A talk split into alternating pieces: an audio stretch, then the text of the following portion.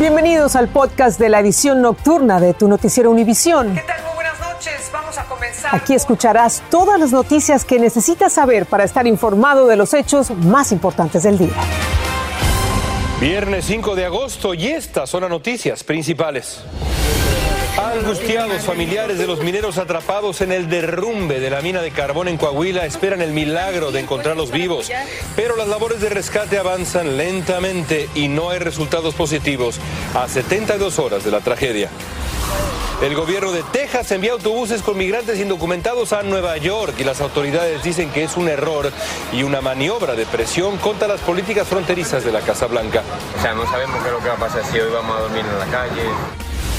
Salen a la luz nuevos detalles del escándalo que estremece a la selección de fútbol sub-20 femenil de México y a su cuerpo técnico que enfrenta acusaciones de acoso sexual. Comienza la edición nocturna. Este es su noticiero Univisión Edición Nocturna con Patricia Yaniot y León Krause. ¿Qué tal? Bienvenidos. Muy buenas noches a la edición nocturna. Comenzamos en México, donde a pesar de que han pasado más de 72 horas desde el derrumbe de la mina de carbón en Coahuila, los desesperados familiares de los mineros atrapados no pierden la esperanza de que los rescaten con vida. Y brigadas de rescatistas trabajan contra reloj pero drenar el derrumbe ha complicado las labores de rescate de los 10 mineros que estarían sepultados a unos 60 metros de profundidad en un espacio que dicen está inundado.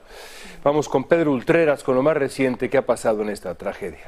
Efectivamente me encuentro acá en Coahuila, el norte de México, donde en estos momentos continúan eh, las labores de rescate de los 10 mineros que están atrapados justo aquí en esta mina a unos cuantos metros donde nosotros nos encontramos en este momento y quiero mostrarles, están saliendo ahora mismo voluntarios rescatistas, personas que han pasado horas y horas tratando de llegar al fondo, tratando de llegar al lugar donde podrían encontrarse o ya sea los mineros vivos o los cuerpos de ellos. Es una hora en que empiezan a salir a comer, a tomar un pequeño receso. Allá hasta esa parte de la mina nosotros no tenemos eh, la posibilidad de poder entrar, así es que podemos estar aquí, pero ellos entran continuamente. Familiares también están llegando hasta la boca de la mina para ir a, a ver cómo están llevándose a cabo las operaciones y desde luego también llevar alimentos a sus seres queridos.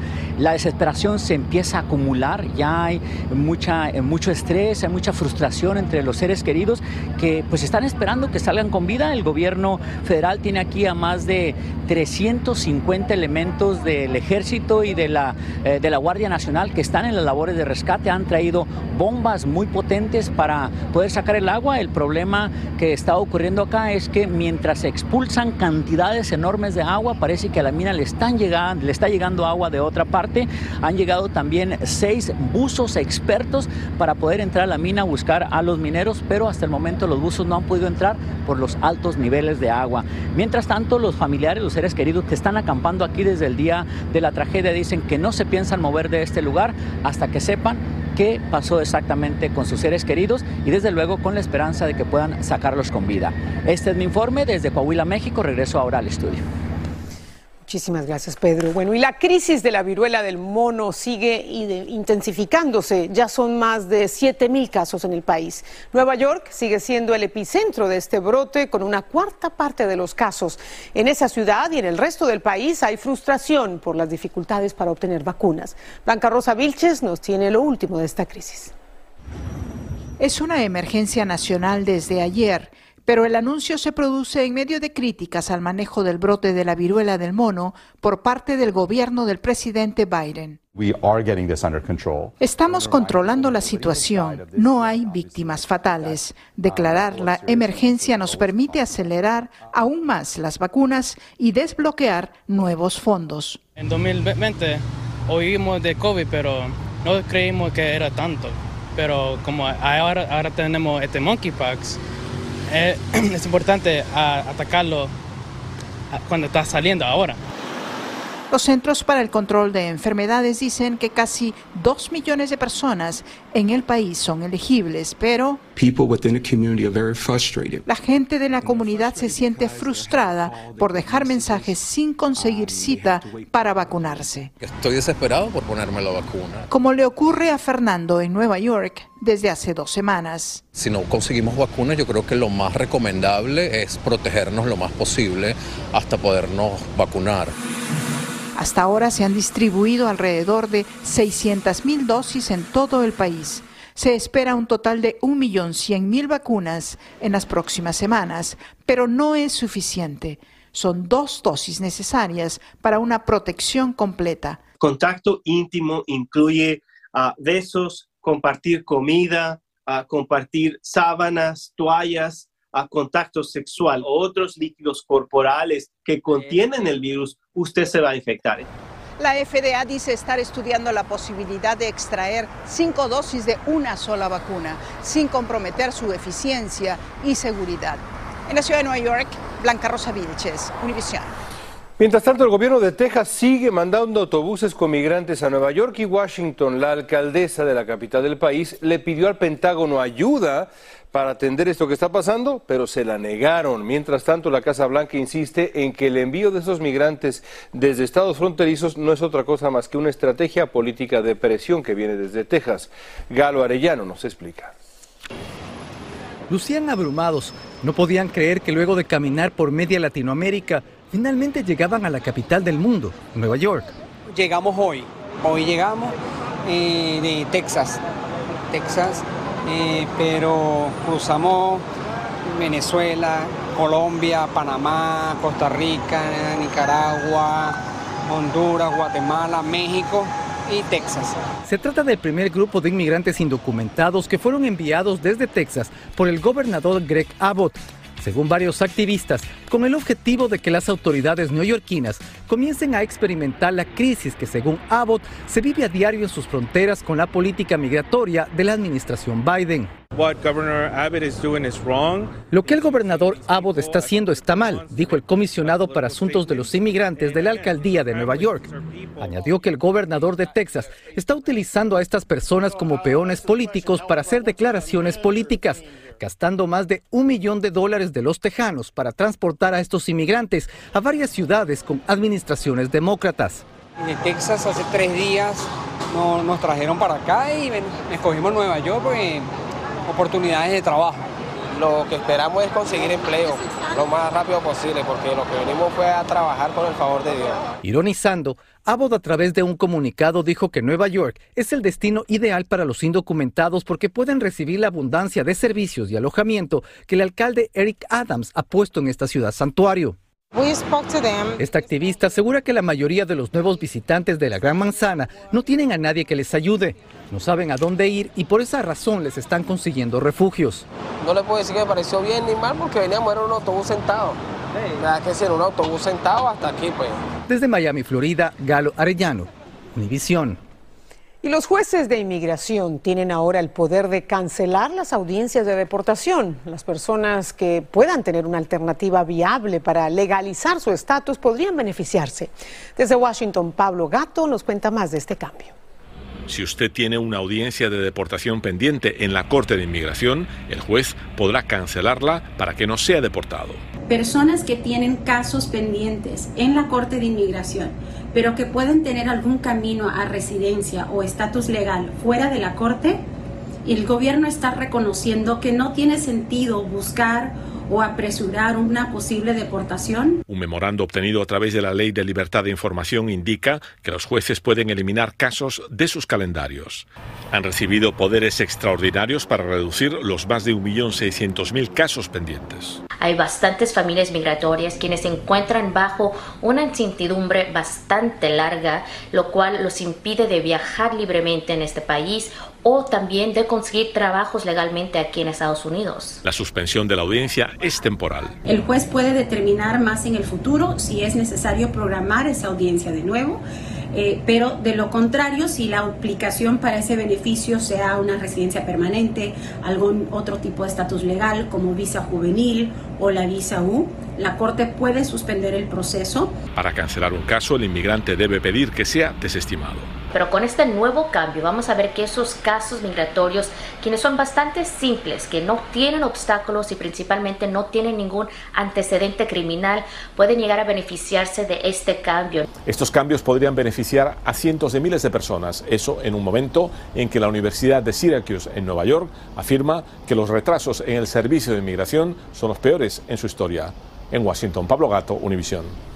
Hoy en la segunda sentencia en el proceso judicial que se sigue contra el comunicador Alex Jones por difamación, un jurado de Texas le impuso 45.2 millones de dólares por daños punitivos. La cifra se suma a la de ayer de 4 millones de dólares por difundir teorías de la conspiración y negar la masacre de Sandy Hook del 2012. Jones todavía tiene pendiente otros dos juicios por los mismos hechos. Estás escuchando el podcast de tu noticiero Univisión. Gracias por escuchar. Se intensificó la batalla legal entre el magnate Elon Musk y Twitter. La popular red social envió citaciones judiciales a Tesla y SpaceX dos empresas de Musk. Y Musk, a su vez, presentó una contrademanda en una corte de Delaware en la que acusa a Twitter de haberle desinformado sobre su base de usuarios. Musk retiró su oferta para comprar Twitter por 44 mil millones de dólares.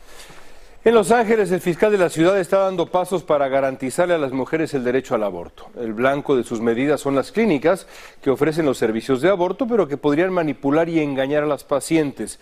Dulce Castellano nos tiene detalles de esta iniciativa legal que tendría amplias repercusiones, sobre todo en la comunidad hispana de Los Ángeles. Con la meta de que Los Ángeles sea un santuario para los derechos reproductivos, el fiscal de la ciudad, Mike Fewer, presentó una medida para asegurar que las clínicas no utilicen tácticas engañosas, diciendo que ofrecen servicios de aborto, pero cuya verdadera meta es disuadir a las personas que se practiquen el procedimiento.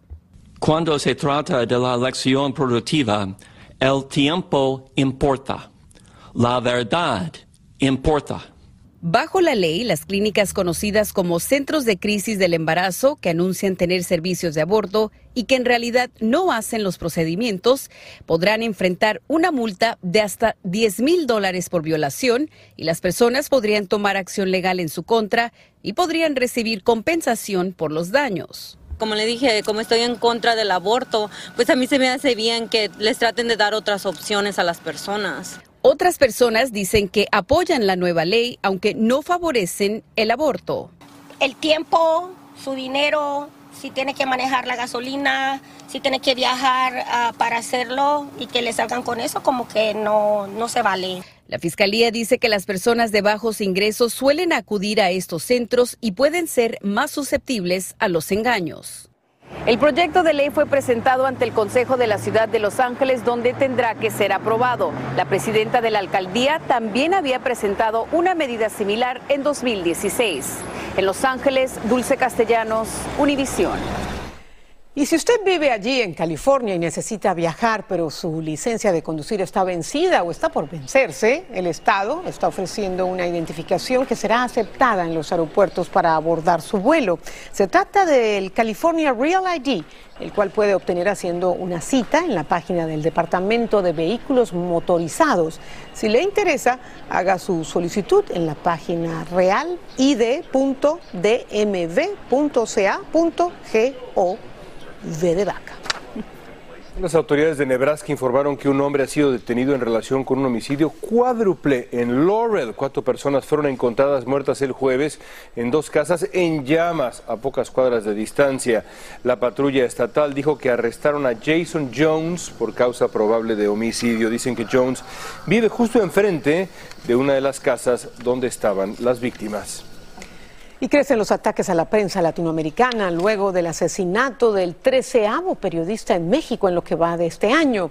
Unos son asesinados, pero otros son detenidos, como le ocurrió a un reconocido periodista en Guatemala. Este fin de semana en Yaniot PM, Carlos Jornet de la Sociedad Interamericana de Prensa nos habla de lo que se puede hacer para detener la violencia y el acoso a los periodistas. Muchos periodistas en tu lugar han decidido, como tú misma nos cuentas, irse a vivir al exilio. ¿Tú por qué has decidido quedarte en tu país? No lo descarto y cualquier cosa que llegue a pasar, pues va a ser la primera opción que tome. No se pierdan este y todos los domingos un nuevo episodio de Janiot PM a las 8 de la noche por VIX. Hace solo unos días les informamos del escándalo que se presentó en la selección mexicana de fútbol femenil sub-20 cuando la Federación Mexicana de Fútbol separó de su cargo a la entrenadora Maribel Domínguez y a todo su cuerpo técnico. Hoy se confirman las denuncias de acoso sexual por tres medios diferentes. Alejandro Madrigal en la Ciudad de México nos informa sobre estas acusaciones que son de verdad serias. Así hablaba de sus jugadoras Maribel Domínguez, entrenadora de la selección mexicana de fútbol femenil sub-20, hoy despedida junto con todo su equipo de auxiliares, tras confirmarse varias denuncias presentadas, presuntamente algunas de ellas por acoso sexual. Habló con más de 14 jugadoras, eh, seis personas del cuerpo técnico y un par de personas externas al cuerpo técnico, pero que tenían información valiosa para la investigación. Sin dar detalles, se informó que las acusaciones llegaron por correo electrónico, algunas anónimas y otras de manera presencial en el centro de alto rendimiento. Trascendió que a las jugadoras se les pedían favores sexuales a cambio de tener un lugar en el equipo. De comprobarse ese delito, se castigaría con cárcel. Hoy es muy fácil acabar con la reputación y el prestigio de cualquier hombre o cualquier mujer, incluso de cualquier empresa, sin pruebas, con un simple señalamiento, una imputación, con una versión incluso, y con eso destruyen a muchas personas. Hay que ser responsables. Maribel Domínguez, conocida como Marigola, máxima goleadora mexicana, dijo en un comunicado que no permitirá un daño moral a su persona y familia por los presuntos señalamientos que impactan sus valores, integridad, honestidad y transparencia que han caracterizado su trayectoria. Que luchen por sus sueños y que no desistan de ellos. Así les decía a las futbolistas que van en camino al Mundial Femenil Sub-20 de Costa Rica que tendrán que olvidar este trago amargo y continuar consolidando sus carreras profesionales. Aunque se siguieron protocolos para proteger a las denunciantes, se filtró el nombre de una de ellas y en caso de comprobarse el presunto acoso, es un delito de cárcel que no amerita fianza. En Ciudad de México, Alejandro Madrigal, Univisión. En Nicaragua, el obispo de la ciudad de Matagalpa, Monseñor Rolando Álvarez, ofició una misa desde su residencia debido a que la policía mantuvo cercada su casa por tercer día consecutivo. Funcionarios del gobierno de Daniel Ortega sugirieron que podrían arrestarlo por delitos de odio y por incitar a la violencia.